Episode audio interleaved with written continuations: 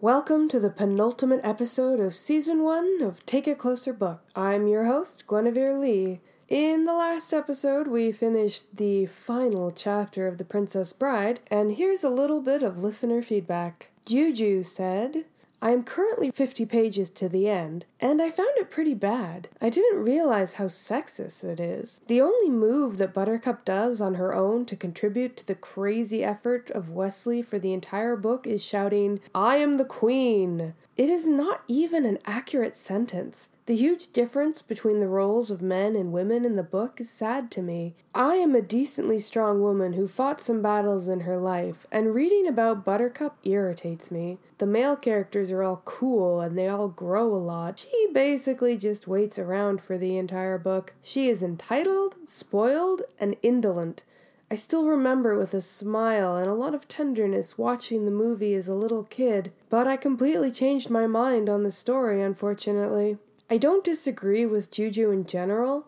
There definitely are some sexist moments, which I talk a little about in the analysis section. However, I don't think it's as bad as she says, and I actually think Buttercup is an interesting and competent character in the book. The problem is not that Buttercup sucks, the problem is that there are no other lead female characters. Hannah Stolit said, The book is a satire of a satire. Goldman makes fun of a fake book by S. Morgenstern, which in itself is written as a satire of the typical princess story. To me, it's like the inverse of the typical heroic story. Usually, the main characters are fleshed out and meet one dimensional villains. But in The Princess Bride, the main characters are relatively one dimensional. Buttercup is super ditzy and annoying, Westley is just Mr. Perfect. And it's the side characters who are fleshed out. And a major part of the rest of the story is Goldman's narration. He sometimes lays it on a bit thick, but overall he does a really good job making it seem like he's taking a relatively lame hero story and turning it into something sparkling and magical, kind of rescuing it from itself.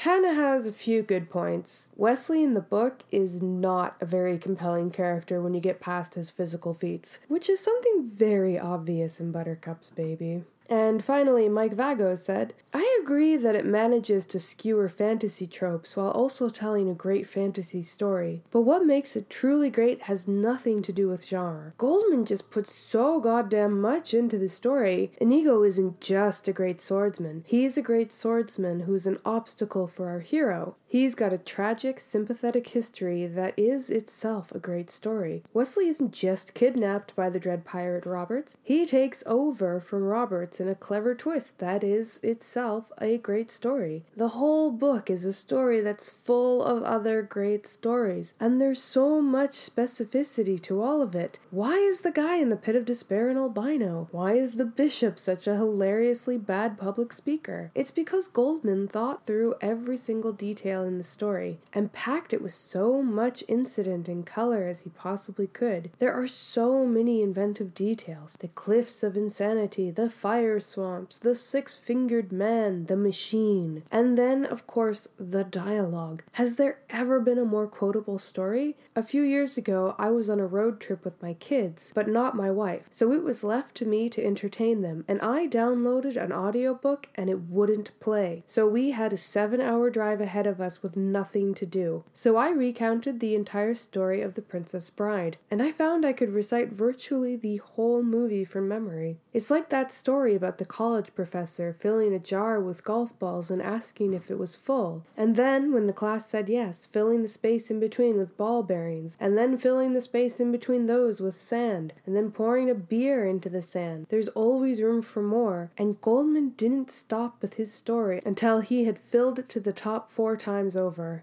Mike, I think, sums up pretty well why The Princess Bride is such a compelling and memorable story.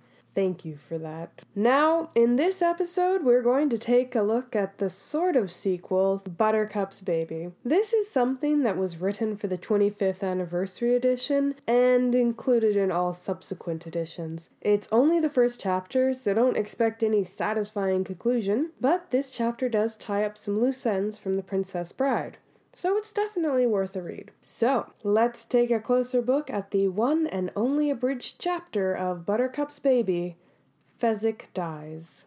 It's the final summary.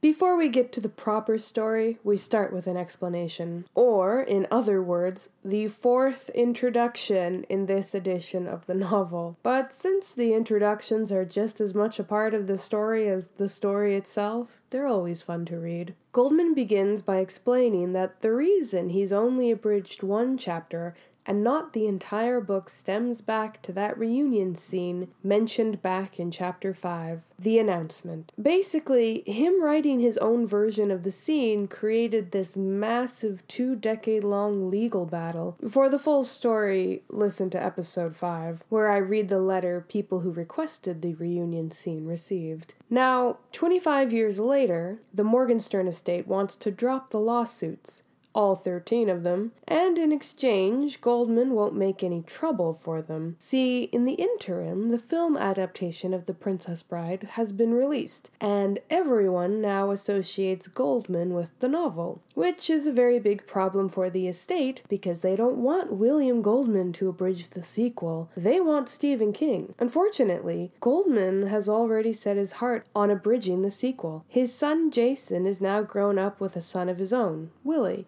Jason has read Willie the Princess Bride, and the young boy is enamored by the story. He desperately wants his grandfather to do the abridgment of the sequel and read that to him. So the next time Goldman runs into King, he explains the situation. However, King, who is a Florinese descendant himself, also really wants to do the abridgment. In King's opinion, Goldman didn't do the best job possible abridging the first book, and takes umbrage with how Goldman did not research. Because King and Goldman are friends, though, King agrees that as long as Goldman does some proper research, he can do the abridgment. This is what prompts the trips to Florin described in the 30th anniversary introduction. Since they still need to clear all of this with the Morgenstern estate, though, Goldman is only allowed to bridge chapter 1. Although it's only one chapter, it is split up, similarly to how chapter 5 has two mini chapters in it. It begins with part 1, Fezzik. The sequel does not begin where The Princess Bride ends. It begins with Fezzik climbing up a cliff, chasing a mysterious man who has no skin. He's chasing the man because the man has kidnapped Waverly, Buttercup and Westley's daughter. When Fezzik realizes using only his arms allows him to climb faster, he manages to take the man by surprise. The man makes all kinds of threats about how he can breathe fire and change shape.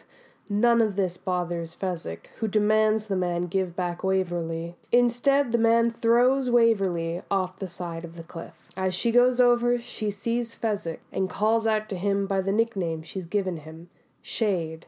Fezzik doesn't hesitate and jumps after her. Goldman interrupts what he thinks is an exciting action sequence to say that he doesn't actually like this opening. He thinks it's a poor way to kill off what is his favorite character. He says he has a lot of problems with this chapter, including the next part, which even his publisher, Peter Gethers, wanted him to delete. The part in question is titled Inigo. It begins with Inigo in a town called Despair. He has a flashback to the first time he came here, when he was 20 years old. He's just returned returned from training in Iceland, and is now in Italy training under the fencer Piccoli. Piccoli only agrees to train Inigo because he recognizes the six fingered sword. He has heard the story of the murdered swordsmith and assumes this must be Domingo's son. Piccoli's training is the opposite of everything Inigo has been doing so far. He stops his rigorous exercises of stretching and squeezing rocks and surviving on only four hours of sleep a night. Piccoli forces forces him to sleep all the time. Piccoli wants him to focus his mind, and to do that he must completely ignore his body. He moves into Piccoli's stone house, which is on the lands belonging to Count Cardinale, a mysterious figure who apparently runs half the country. During one of his naps in Piccoli's stone house, a young woman walks in. Inigo takes one look at her and tells her, I cannot marry you. She's surprised, but slightly charmed by this. They begin to speak, and he learns that her name is Giulietta, and she's lived in the Count's castle her entire life. Despite instantly being taken with her, Inigo has already pledged his life to seeking revenge, and knows he can't afford to fall in love, which is why he says he cannot marry her. He tells her of his romantic dreams, where he says he's seen her before. Giulietta thinks his romantic soliloquies are nothing more than pickup lines. She tells him to go try that act on some of the village girls and walks away. The next day, Giulietta returns to mock Inigo because in the dream he had they were sleeping in haylofts and living like peasants, and she figures he ought to be able to dream of something better than that. She leaves him again, but again comes back the next day and asks him about the six fingered sword. Inigo takes the opportunity to show off some of his moves, and also tells her about the murder of his father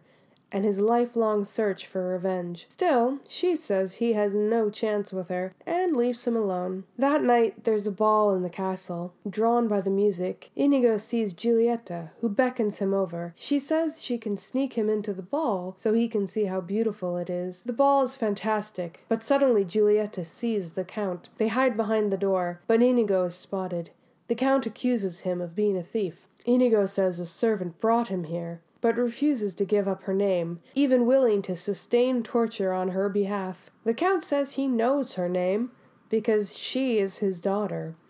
He storms off, and Juliet returns to his side, happily proclaiming that her father likes him. As Inigo and Juliet dance the night away, she confesses that she is the Count's daughter and only dresses as a servant to see what people are really like. She says she has been making up her mind about him, but now has made up her mind and they kiss. Goldman comes back to tell us that the scene just ends there. He calls this part the unexplained Inigo fragment because it doesn't make sense in the narrative and nothing happens. This is why his editor wanted him to cut it out. But Goldman defends his decision to include it, saying he feels it humanizes Inigo for the first time, making him more than just a one note Spanish revenge machine. Stephen King gets Goldman in touch with his professor cousin. His cousin also tells Goldman that this part is pivotal pivotal because it's in despair when Inigo discovers Humperdinck's plan to kidnap Westley and Buttercup's first child. According to King's cousin, this is obvious thanks to Morgenstern's amazing symbolism. Goldman doesn't see it himself, but he takes the professor's word for it. We reach part three Buttercup and Westley. Finally, we are at the end of The Princess Bride, our four heroes racing off on the four whites to escape. The starting paragraphs are taken verbatim from The Princess Bride. Goldman interrupts to point out how clever Morgenstern's playing with time is. From the first page, we know that Waverly is going to be kidnapped, and then in the second part, Inigo learns of the kidnapping plans according to King's cousin anyway. And now we go back to before they've even finished escaping Humperdinck's clutches. As they escape from Humperdinck, they come to a fork in the road. Just then, Inigo's wound opens and Fezzik pulls him onto his horse to help him, getting distracted and going left instead of right. Then Fezzik hears Buttercup calling for help because Westley is unconscious and her horse has lost a shoe. Fezzik goes to pull them onto his horse as well, but then the weight is too much and the horse stops. Also, the road has come to an end anyway. Trapped, his friends dying, Fezzik begins to make rhymes to calm himself down. Then, Fezzik is shot by one of Prince Humperdinck's razor sharp, metal tipped arrows. We cut to Humperdinck's perspective and how easy it was to corner them once they took the left road. As his arrow hits Fezzik, Humperdinck yells and the brute squad charge. Buttercup watches in horror, knowing she's about to die, and begins to think of the trees and how they remind her of her youth. Goldman calls a timeout, frustrated with Morgenstern for spending the next 65 pages talking about trees. But apparently, Morgenstern has become an environmentalist after all the trees on his property were cut down, so he forces his readers to read this essay he's written about trees, otherwise, they won't find out that 1. Fezzik survived the arrow thanks to the Holocaust cloak bunched up under his shirt, 2. The pirates pirates from Westley's ship Revenge were hiding in the trees and jumped down to defeat the brute squad, though Humperdinck and Yellin escape. And three, Westley's first mate Pierre manages to get them all back to the ship alive. And with that, we time back in. Safely on the ship, they raise anchor and make their escape. A blood clogger comes in to treat Inigo, while Pierre works on Westley. Once Pierre learns that Westley was only mostly dead and received a pill from Miracle Max, with the all important chocolate coating provided by Valerie, he says there might be a chance to save him. Goldman then cuts out six pages of Pierre trying different methods to save Westley. None of them work until finally Fezzik holds Westley over the side of the ship until he starts choking and sputtering. This seems to wake Westley up. Pierre tells them that they can't stay on the ship. As long as Humperdinck is after them, it won't be safe for anyone. Westley agrees, and they decide to make their way to One Tree Island. Westley has himself, Inigo, and Buttercup chained to Fezzik. They get into a rowboat and leave the pirate ship Revenge. Westley explains that One Tree Island is a perfect place to hide because it's impossible to reach. It's at the bottom of a whirlpool, and everyone who's tried to sail there has died. Buttercup wonders how they're meant to survive then. Westley says they'll make it with Fezzik. All Fezzik has to do is swim through the whirlpool, dragging them behind. Unfortunately, Fezzik is scared to death of getting water up his nose. They build up Fezzik's confidence, psyching him up, but nothing works. As the boat is destroyed and they're sucked into the whirlpool, Buttercup grabs Fezzik's nose. Without having to worry about water up his nose, Fezzik is able to struggle through the whirlpool and make it to the island. Ten pages about the island vegetation are cut, along with Buttercup making Fezzik a nose clip so he can swim out to the whirlpool whenever he wants, hunting for sharks and other big fish for their meals. We cut to Buttercup and Westley cozying up together. Buttercup, still ignorant of what goes on between a man and a woman, tries to act like she knows what she's doing and tells Westley they ought to take things further than kissing. Westley feigns ignorance, not wanting to let on that he may have been less than faithful as a sailor. We skip ahead nine months. Buttercup about to give birth. The four of them have made a fine life for themselves on the island, but none of them know anything about childbirth. After days of labor go by and the baby doesn't come, they know there's a problem. Just when it seems like Buttercup is about to die, suddenly Fezzik is possessed by some force. In a voice that is not his own, he starts commanding Inigo and Westley, asking for soap and a sword. They're both confused, but have no choice but to accept the help. Fezzik then begins to perform a cesarean section on Buttercup. Part 4 is called Fezzik Falling. Fezzik and Waverly are falling. Fezzik grabs her, and in his arms Waverly smiles feeling safe and believing this is just another one of their games. We learn that from the beginning, Fezzik and Waverly are incredibly close, and that Fezzik can tell when she needs help or what she's thinking. He sets her on his head when he swims out in the whirlpool, and they spin around, laughing their heads off. He sits by her, and she uses him as shade, hence the nickname. As they fall, Fezzik realizes the only thing he can do is hold Waverly, using his body to break her fall. For the first time, he's glad he was born a giant because it means he can save Waverly's life. The chapter ends, and we get a final note from Goldman. Neither he nor his grandson believe Morgenstern was going to kill Fezzik here. And, of course, there are a lot of unanswered questions. What possessed Fezzik? Who is the man with no skin? How do they get off the island? But those questions will have to be answered by your imagination. Or we could try to answer them in analysis and opinion. The existence of a sequel to The Princess Bride was a throwaway joke mentioned in the letter sent out in lieu of the reunion scene.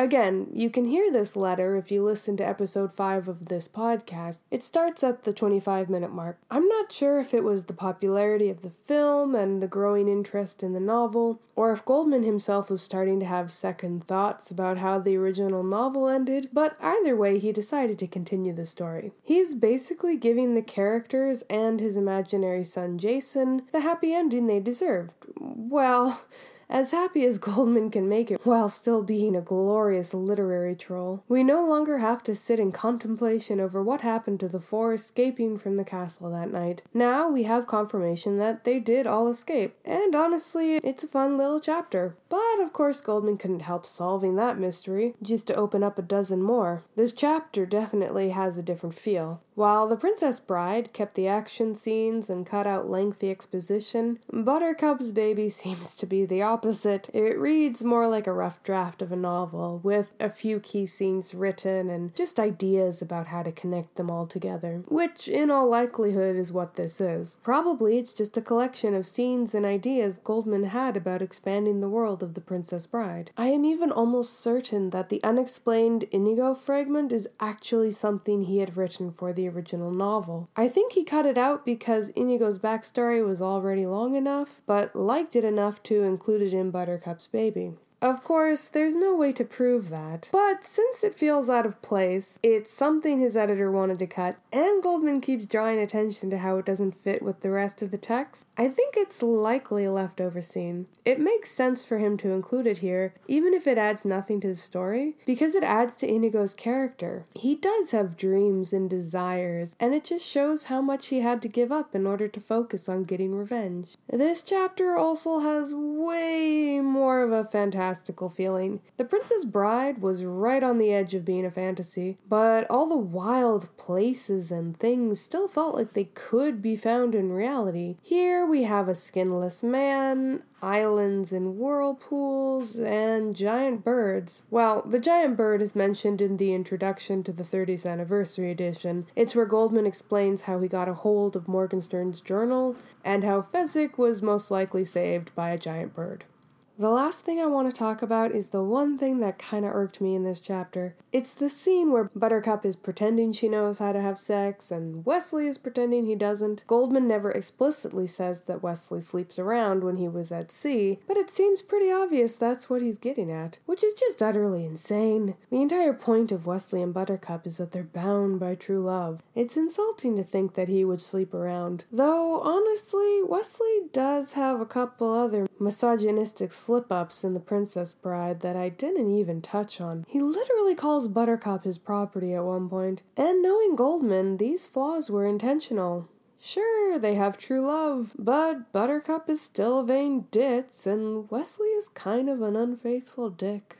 Thanks so much to everyone who listened to the first season of Take a Closer Book. It was fun being able to go so much deeper into a story that I love, and it was great being able to have discussions with you all every week. For the next episode, we're going to be having a table discussion. It will be just like listening to a real book club meeting. Until then, please feel free to drop me a line on Twitter at Guenevere Lee. That's at G U E N E V E R E L E E. And now, please stay tuned for a special announcement.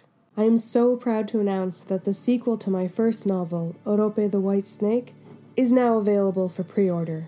Continue your journey through the Bronze Age inspired world I introduced in Orope. Your support not only helps the book reach a wider audience, but it also means a lot to me personally. I've dreamed since I was 10 of becoming a published author, and thanks to all of you, that dream has come true. To help market the book, I am doing all pre orders through Indiegogo. There are a lot of great discounts and merchandise that won't be available once Pekari the Azure Fish hits the store. Check it out before the campaign ends on Saturday, 6 April 2019. What follows is the audio from the Indiegogo campaign video. If you like what you hear, then please look up Pekari the Azure Fish. That's Pekari, P E K A R I, the Azure Fish, on Indiegogo, I N D I E G O G O. Hi, my name is Guenevere Lee, author of Orope the White Snake and the soon to be published sequel, Pekari the Azure Fish. I've always been fascinated by ancient history, and in university I had the opportunity to study classics like the Odyssey and the Aeneid. As a fantasy writer, I was really inspired to write my own series based on real mythology and cultures, but set in a completely unique world that I created. After years of hard work, my dreams finally came true last year when Orope the White Snake was published by Morgan James Fiction. After a crazy year of conventions and book signings, we are proud to announce that we are ready to publish the sequel, Pekari, the Azure Fish. But Morgan James is a small publishing company, and I need your help to buy author copies that I will be using at events, giveaways, and conventions. Any small contribution will be a huge help, and I can't thank you enough. But what is the Whisperers of the Gods? Let me tell you the story so far. Orope, the White Snake, and Pekari, the Azure Fish, are the first two novels in the Whispers of the Gods series. Orope begins in the Sea of Sand, inhabited by the Gogepe, the Whispers of the Gods. They have seen a vision. The gods are furious that the old ways have been forgotten and will destroy the world in a flood unless the Gogepe can convince the great kingdoms to change their ways. Three are chosen Tersh, Shadi, and the young Kareth. Each one is tasked with reaching one of the empires and convincing their leaders to heed their word and appease the gods. Shadi travels to the dense jungles. The people there have a good life, with plentiful food and an impressive society where pyramids are a common sight among the trees. But soon Shadi learns that they have a dark side, performing human sacrifices. Shadi travels north with two princes, hoping to reach their leader in the faraway capital, the Red Pyramid. But a terrible accident at the end of Orope leaves his future uncertain. Tersh and Kareth travel together to Mahat, the most powerful of all the lands, its empire flourishing on the banks of the Hiperu River. They meet the merchant Samaki and his first mate Tuhark, who are struggling to sell their cargo. They agree to take the two Gogepe north to the capital, Napata, leaving Kareth to complete his mission in Napata, the others continue north to the mountain kingdom of Mataway, and Kareth comes to a rude awakening that without Tersh's guidance or Samaki's help, it will be far harder than he ever thought to complete his mission. Samaki and Tuhark return south, leaving Tersh in a city that fears and despises her people. Her life in danger, Tersh must fight to survive. The novel focuses on the difficulty of the journey, not only traversing massive distances, but dealing with prejudices as well as learning new languages and trying to overcome culture shock. In Pekari, the Azure Fish, the story continues in full force. We see the introduction of new characters and locations, like Kasara, the princess of the mountain, and Tuthalia, a questionable character who leads Tersh through the mountains, Kset, a mysterious warrior from deep in the jungle, and we finally reach the legendary Red Pyramid. And now I'd like to read you an excerpt from Pekari the Azure Fish. O glorious princess, excuse the interruption of your lowly servant. Kasara opened her eyes to see a middle aged man bowing low to the ground. Perithos. He was not one of the Matawega. He came from the Cephian Islands, somewhere in the Middle Sea. He had arrived in Mataway a few years ago. He said he came for the bronze produced here, for the metal was cheap in the mountains, and he used it to make sculptures. He was taller than most men in Mataway, thinner as well, his brow more pronounced and his eyes wide and bright. His long limbs were wrapped in the silks he had brought with him, though age had frayed the once fine stitch, and he often wore a muddy wool cloak over them anyway to stave off the cold. His hair was golden, with the slightest hint of red, though it was speckled by gray hairs she had always thought he was quite ugly. I hear you have finished. She tried to smile again, but the air was still too cold for smiles. Yes, my princess. The queen will be most pleased when she sees our invention. He motioned towards the main entrance. Pray I will be pleased to see it, she ordered, standing up. She turned to a guard. Have my cloak fetched for me. Once she had the long wool cloaked, lined with soft mountain fur wrapped around her frail body, she followed Perithos out of the Queen's Hall. Perithos prattled on about his workmanship, and she nodded politely, but listened not to a single word he said. She exited onto the stone plaza, steep stone steps descending before her. From the top, she could see the wide, low city made from the dark mountain stones. The city roads had been built much the same as the halls in the castle, with the intention of confusing and misleading any invading army. The kings who built Nesete only had one thought in mind creating an impenetrable city.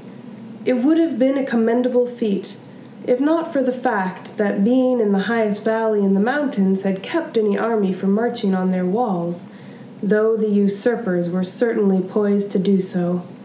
The usurpers. She wrung her hands together as she walked down the steps with Perithos. This invention was for them. The Cephian was getting more excited the closer they got. She could see it now. It was just to the right of the main plaza. They had built a raised dais for it, in the middle of which was a large fire pit, and straddling the pit was a large bronze ram, its beautiful curved horns encircling its head and glinting in the midday sun. Its face looked focused, almost angry. She chose a ram to honor the first Kisara, who had ridden to the hall of a thousand gods on the back of a white ram. When she took that cursed city again, she would march the usurpers to her bronze ram. It was a giant of a ram. She wanted to make sure both the usurpers would fit inside together. But Perithos had gone even above her expectations. As she opened the door on its side, she saw that four or five men could fit easily inside. A few other people were gathered around, admiring it with awe on their faces. As you requested, the screams of whoever you place inside will travel through the pipes and emerge from the nostrils to sound like a great bellowing beast. Perithos smiled proudly. Are you certain? She gave him a sideways glance. Of course, I tested it extensively. He looked offended. He always looked offended when he wasn't being praised. She hated pompous men. Show me. He laughed, sticking his head inside, and gave a half hearted scream. No, her voice cracked like a thunderclap. Get in and do it properly. His laughter suddenly became very nervous. He looked around at the people who watched with curious eyes. Though his eyes fell mostly on the guards coming up behind Kisara, he couldn't refuse her. Of course, he cleared his throat, putting his arms on either side of the entrance, one foot inside and pulling himself in. He sat as close to the open door without falling back out. Again he tried screaming, and she started to hear weak bellowing coming from the ram's nostrils. No, no, she sighed loudly. It's too quiet. Well, Perithos seemed to pale as he sat in the belly of the beast. The door must be closed for the full effect. Ah, she smiled, then looked to a guard on her right. Close the door. The guard moved faster than Perithos could react. In a moment, the door closed, and Perithos' nervous face disappeared. A strong bar was placed over the entrance. Perithos, tell me, have you ever heard a dying man scream? Kisara asked loudly. Through the door, a weak reply came No, princess. Is it something you cannot replicate on command? You, she pointed to the same guard, light the pyre. Princess? Perithos called, perhaps not having heard her. The light of red fire began to dance underneath the ram, and the guard stepped back. Everyone began to back away as the fire grew, worry and excitement etched on their faces. Banging started coming from inside the ram. Princess? Princess! Perithos called. The fire grew, going so high that it began to blacken the ram halfway up its hinds. Perithos began to scream, and the ram began to bellow. She frowned. It was still too quiet. Stoke the fire, she said quickly. And then it happened the moment when Perithos realized that she would not open the door, and his death rattle came screaming out of the ram, converted and changed into a monstrous bellow. She looked around at the faces watching, their eyes wide with terror, and felt the smile creep across her face. She realized this was the first time she had felt warm in years. And if you want to finish the rest, you'll have to buy a copy of Pekari the Azure Fish. You don't question why you're running through a forest of bamboo. You don't give yourself time to think. You run, you scream, you cry, you run and run and run, and you hope the man chasing you with a bow and arrow doesn't kill you. Lita and the Samurai is a tale of a modern girl in ancient Japan.